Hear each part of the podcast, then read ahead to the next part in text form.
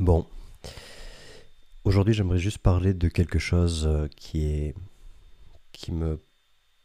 qui me touche, je dirais, qui est euh, euh, ce besoin de pouvoir créer. En fait, je me rends compte que depuis que je pratique la rétention, c'est-à-dire aujourd'hui, je crois que c'est le jour 36, donc 36 jours sans éjaculation, pour le dire comme ça. 36 jours sans m'engager dans des pensées euh, de fantaisie, euh, comme on peut avoir l'habitude de s'engager euh, pendant la période d'adolescence. Ben, quand je commence un peu à réfléchir à la façon dont je me sens, j'ai le sentiment que il y a à la fois une sorte de vitalité très forte, très très forte, une sorte d'engagement comme ça qui est très physique, très intense, et en même temps le sentiment d'avoir une certaine sérénité à l'intérieur de moi, de, pouvoir être calme et d'avoir en fait en arrière-fond en fait cette, énergie dans laquelle je peux vraiment m'engager. Cette énergie qui est latente, elle se manifeste souvent sous la forme d'une sorte de, pulsion de création qui d'ailleurs me pousse maintenant à pouvoir enregistrer ce, podcast et, pouvoir vraiment témoigner en fait de la façon dont je me sens maintenant. Et c'est intéressant parce que ça ramène à l'état primal presque de créer. C'est-à-dire, ça ramène à cette idée que que reste-t-il à partir du moment où on, s'inhibe dans son comportement sexuel, on, s'inhibe dans, dans l'engagement d'une activité qui est socialement acceptée, euh, parfois même valorisée? On peut dire qu'elle est valorisée dans le sens où dès lors qu'on va commencer à dire qu'on s'engage dans de l'abstinence, dans de la rétention séminale, dans le fait de, de ne pas euh, s'engager dans des pensées de, luxure, on va être jugé probablement euh, d'une certaine façon, certainement négativement par la personne qui sera en face, les personnes, jugeant mais t'es sûr euh, Est-ce que c'est normal? Est-ce que c'est bon pour le corps? Et cet engagement dans quelque chose qui finalement euh, semble un peu, un peu étrange, on le retrouve euh,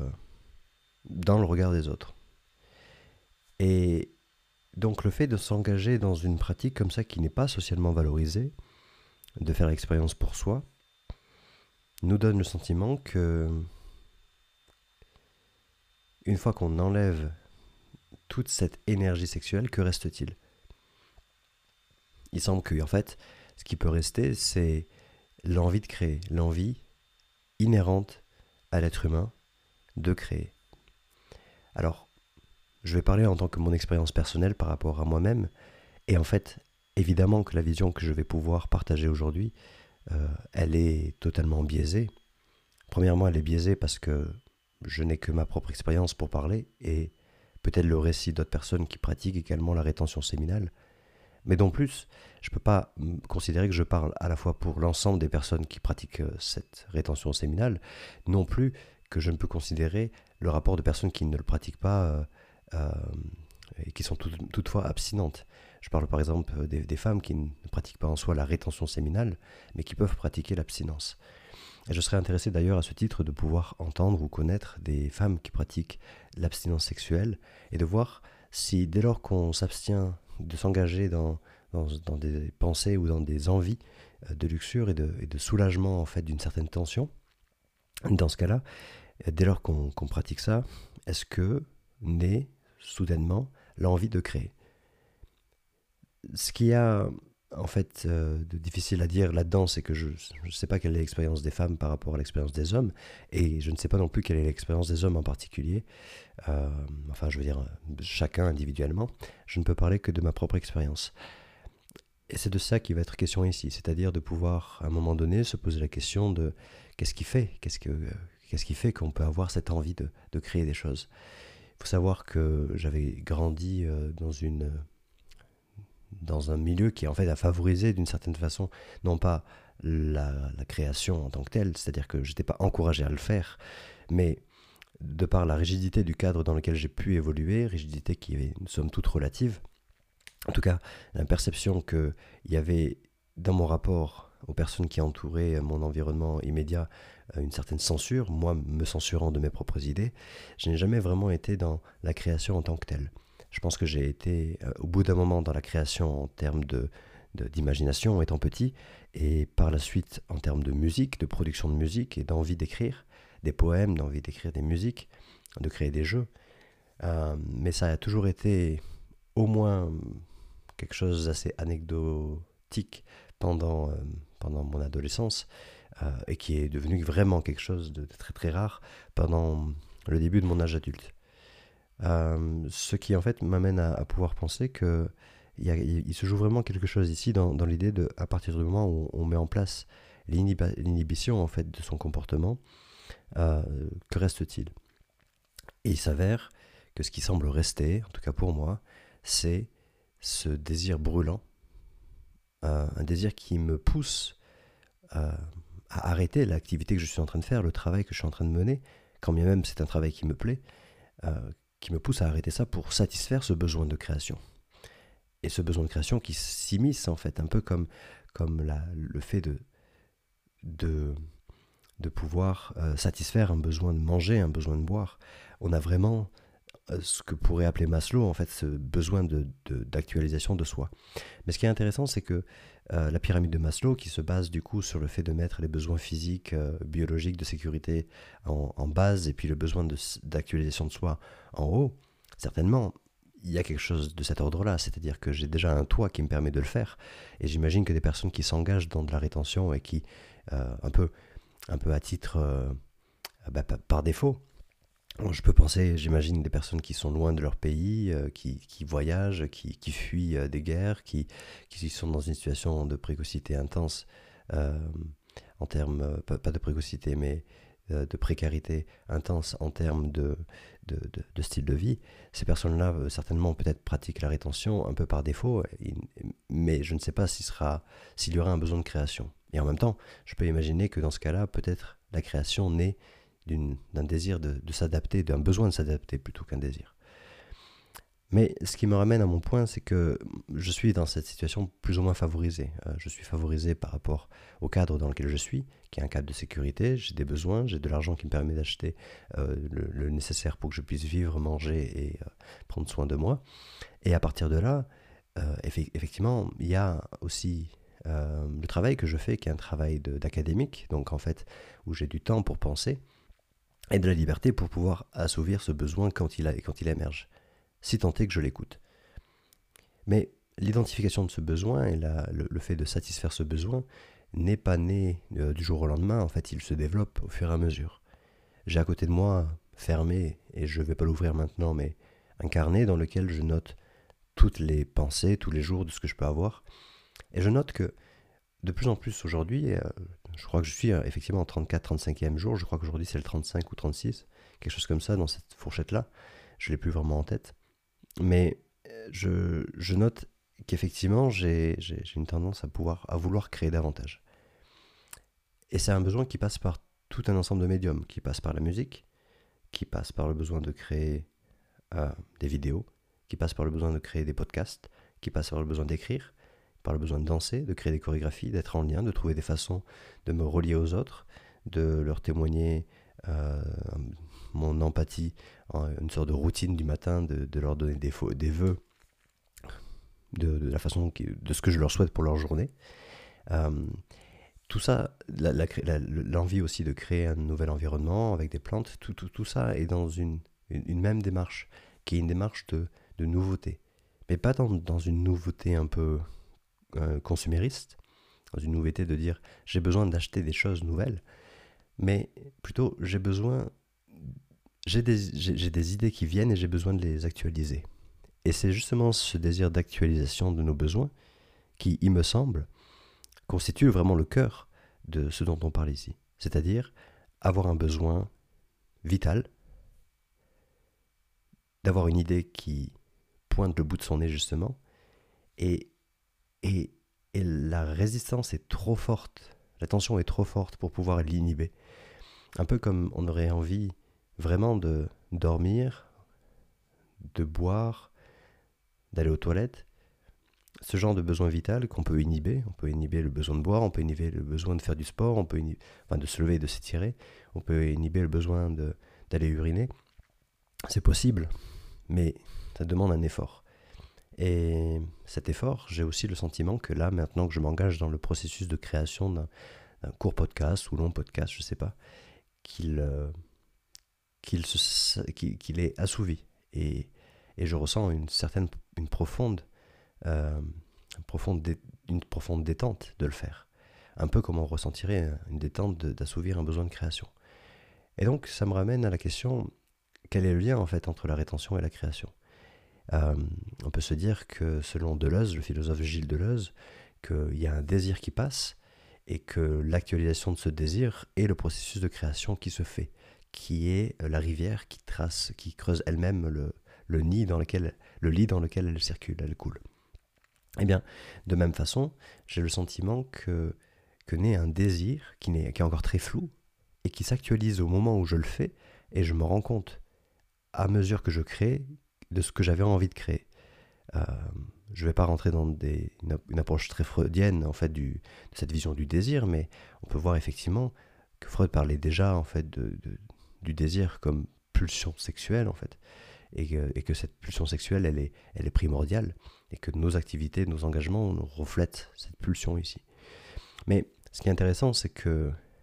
à, l'inverse de Freud, en fait, je ressens pas le, sentiment que que je rejoue quelque chose, que tout ce lien, que, tout se lie justement à une pulsion de sexe. Au contraire, elle, elle, est, elle est en fait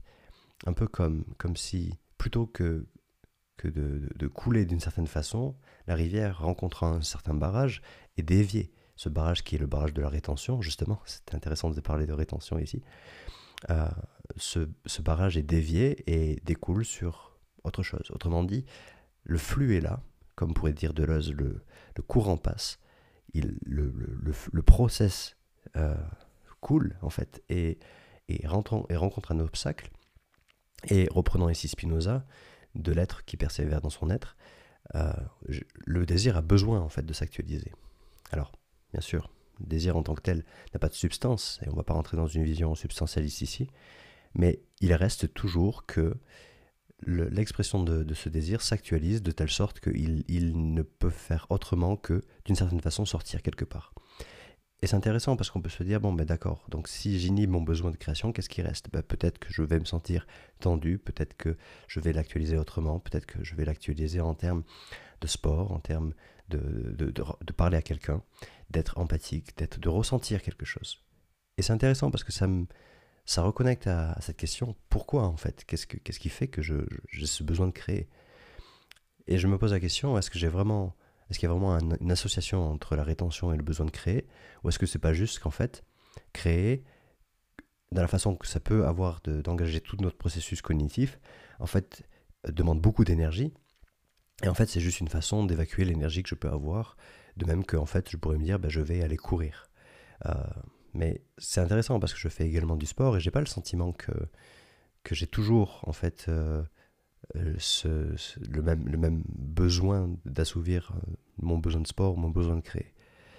Et donc, j'en reviens à Spinoza qui, qui dit ben, l'être qui persévère dans son être, mon désir qui en fait va dans,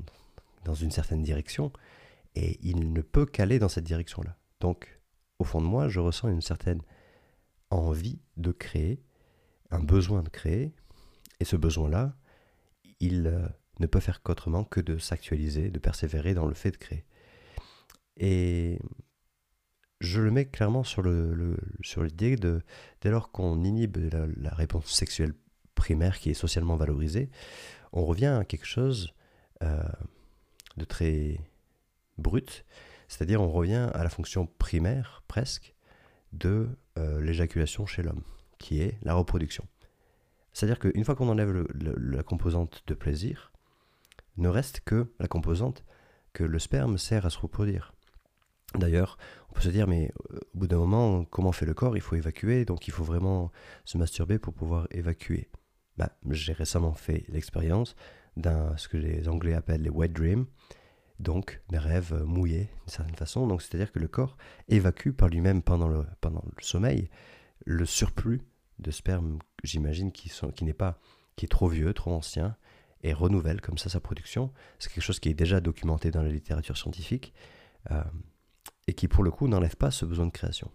Ceci étant dit, le lendemain, je ne sais pas, j'ai pas documenté à quel point ce que j'avais envie de créer. Mais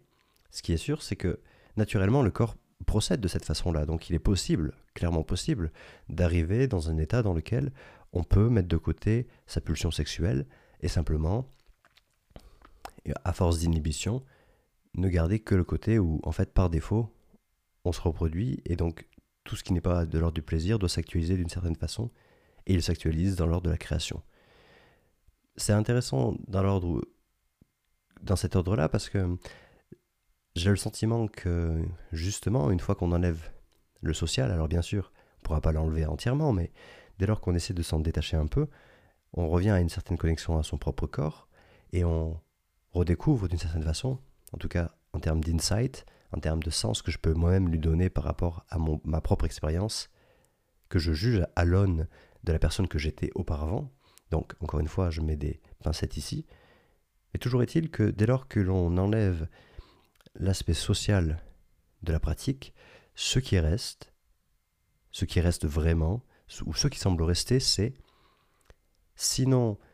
vraiment l'aspect vital et biologique pur, au moins, euh, la, fonction vitale et biologique telle qu'elle a été légèrement orientée par l'aspect social auparavant et qu'on a aujourd'hui retiré. Un peu comme si euh, le social était un moule et qu'on versait un liquide dans ce moule et qu'au bout d'un moment, en fait, on retirait le moule, le social disparaît, et on peut se dire que le liquide n'est pas vraiment que l'aspect biologique, il est l'aspect biologique déformé par le cadre social dans lequel il a reposé pendant tant de temps et qu'aujourd'hui il a peut-être figé, congelé en fonction de l'endroit où on peut l'avoir mis. Et donc bien sûr qu'on ne retrouvera jamais l'aspect biologique détaché du social. On voit bien que la culture et la nature, comme le dit Descola, ne,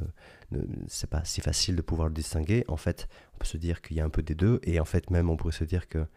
ça serait une vue de l'esprit que de chercher à distinguer comme ça des catégories très très aristotéliciennes finalement, très très distinctes, presque kantiennes en fait, enfin, dans cette logique idéaliste, de voir des catégories distinctes de toutes les choses autour de nous, quand un monde peut se considérer selon le paradigme de l'interconnectivité et en fait de la complexité, c'est-à-dire que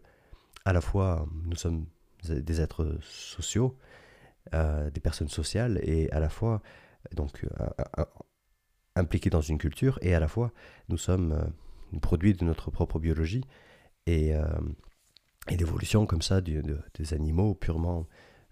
purement naturels, purement biologiques. Donc ce que j'entends ici, c'est que dès lors que je retire l'aspect social, dès lors que j'inhibe mes comportements qui ont été inculqués par mes pères, pères PIRS, c'est-à-dire que dans l'adolescence, ben, c'était valorisé que de se masturber, et, et en fait, à partir de là, je n'ai connu que cette vision-là. Dès lors que j'ai pu considérer qu'il existait une autre vision, et que cette vision consistait justement à garder sa semence, naît à ce moment-là, précisément, un sentiment très très fort, un besoin très très fort de création. Ce besoin, encore une fois, il était certainement présent, il était déjà présent quand j'étais petit, mais c'est la première fois de ma vie que je suis dans un état d'âge adulte, presque à 30 ans, dans lequel je suis certainement, euh, j'ai nettement beaucoup plus de testostérone et en tout cas de contrôle euh, cognitif euh, que, lorsque j'avais peut-être 8 ans, en tout cas c'est une évidence. Et à ce moment-là, c'est intéressant de voir le lien. Et donc, je vais m'arrêter ici parce que j'ai le sentiment que je tourne un peu un rond et que finalement le processus est en train de se faire et, il pourra se continuer dans un autre podcast. Mais ce qu'il y a d'évident ici, c'est qu'il semble exister un lien entre la rétention et la création. Et que dès lors qu'on considère ce lien comme quelque chose de vital, on en revient en fait à se dire, ben, est-ce qu'en fait notre fonction, une fois qu'on enlève l'aspect biologique, et l'aspect social, pardon, et une fois qu'on, que, reste l'aspect biologique, euh, de la, de, la production de, sperme, à ce moment-là, ce besoin de création, en fait, il reflète quelque chose de très intense. Il reflète, je ne sais pas quoi, est-ce que est-ce c'est vraiment un besoin de survie? Euh, Pourtant, c'est juste de la création, de, partage d'informations que je fais là, ou le fait d'exprimer quelque chose du monde qui nous entoure en faisant des vidéos, créer de la musique. Je veux dire que je ne suis pas en train de, de, de créer des choses qui me permettent de chasser ou de survivre. Il s'agit plus de ça en fait, il s'agit de, créer quelque chose qui fait du sens et d'avoir un besoin en fait de créer du sens. Car j'ai le sentiment que si on a plus de si on a assouvi nos besoins de sécurité, nos besoins de connexion, ce besoin de création, quelle est son utilité en fait si on doit le voir dans une vision instrumentale ou on peut juste le considérer comme quelque chose qui est là, qui est juste l'expression du corps qui vit et qui pulse et l'expression simplement de notre biologie, de même qu'on va pas qu'on pourrait voir d'une certaine façon l'instrumentalisation du cœur, le cœur qui permet d'alimenter euh, les, organes, mais en fait, euh, on peut aussi le voir simplement comme la représentation de notre du simple fait qu'on soit vivant. Le cœur bat et donc on est vivant et sans, sans cœur on n'est pas vivant. Et de même, on peut se dire que nous créons et on peut avoir une vision très instrumentale de je crée un produit pour pouvoir simplement me connecter à d'autres ou partager le sens du monde qui m'entoure, mais on peut simplement avoir que ça comme une représentation du fait qu'on soit vivant et simplement le considérer comme l'expression de notre vision en tant qu'humain et humaine qui vivent dans ce corps qui respire.